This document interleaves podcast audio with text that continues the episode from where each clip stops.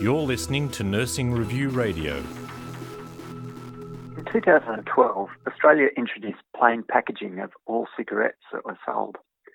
And since it was introduced, other studies have shown that there have been record declines in smoking behaviour following the introduction of the policy.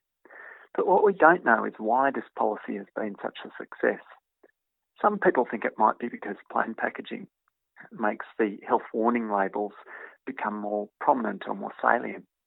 But in our research, involving researchers from the Australian National University and the University of Queensland, we wanted to test the idea that plain packaging works because it strips away people's um, sense of brand identity. Um, so this is the idea that some people um, see themselves, for example, as a, as a Marlboro man or a, as a Winfield smoker, and they gain a sort of positive sense about their smoking behaviour as a result of this brand identity. So what we did is we, um, to, to test this idea, we ran an online survey of smokers before the introduction of plain packaging and seven months later. what we did is we asked about whether people um, identified with particular brands and about whether people um, had positive stereotypes associated with um, with the particular brand that they smoked. And then we asked them about how much they smoked and uh, in the follow-up survey about their quitting intentions and quitting behaviours.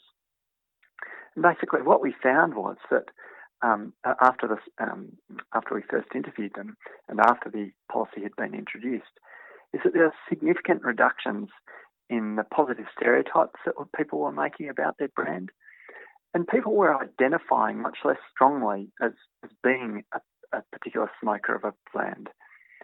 And finally, we found that there are significant reductions in smoking behaviour. People were smoking less, people were trying to quit more, people were intending to quit more in the future. most importantly, these, these things are related. So we found that reductions in brand identity were actually associated with people uh, smoking less and trying to quit.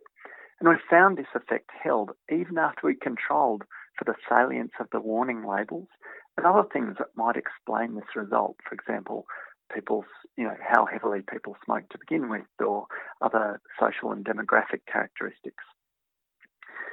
And so we think this um, result was really interesting because it, it seems to show that um, a, a, basically a strong brand identity and, and the positive um, brand stereotype that are associated with, with this allows smokers to see their own behaviour in a much more positive light.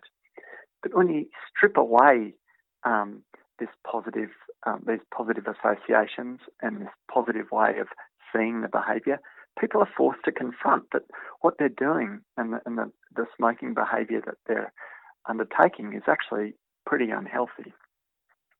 So our study is important because it's the first to measure brand identity in this context and show the social, psychological, um, identity-based mechanisms underlying the impact of, of plain packaging it, and I guess more generally, it starts to shed a light on why plain packaging has been such a success and why we should have confidence that um, this could be a success in other in other countries beyond Australia in the future.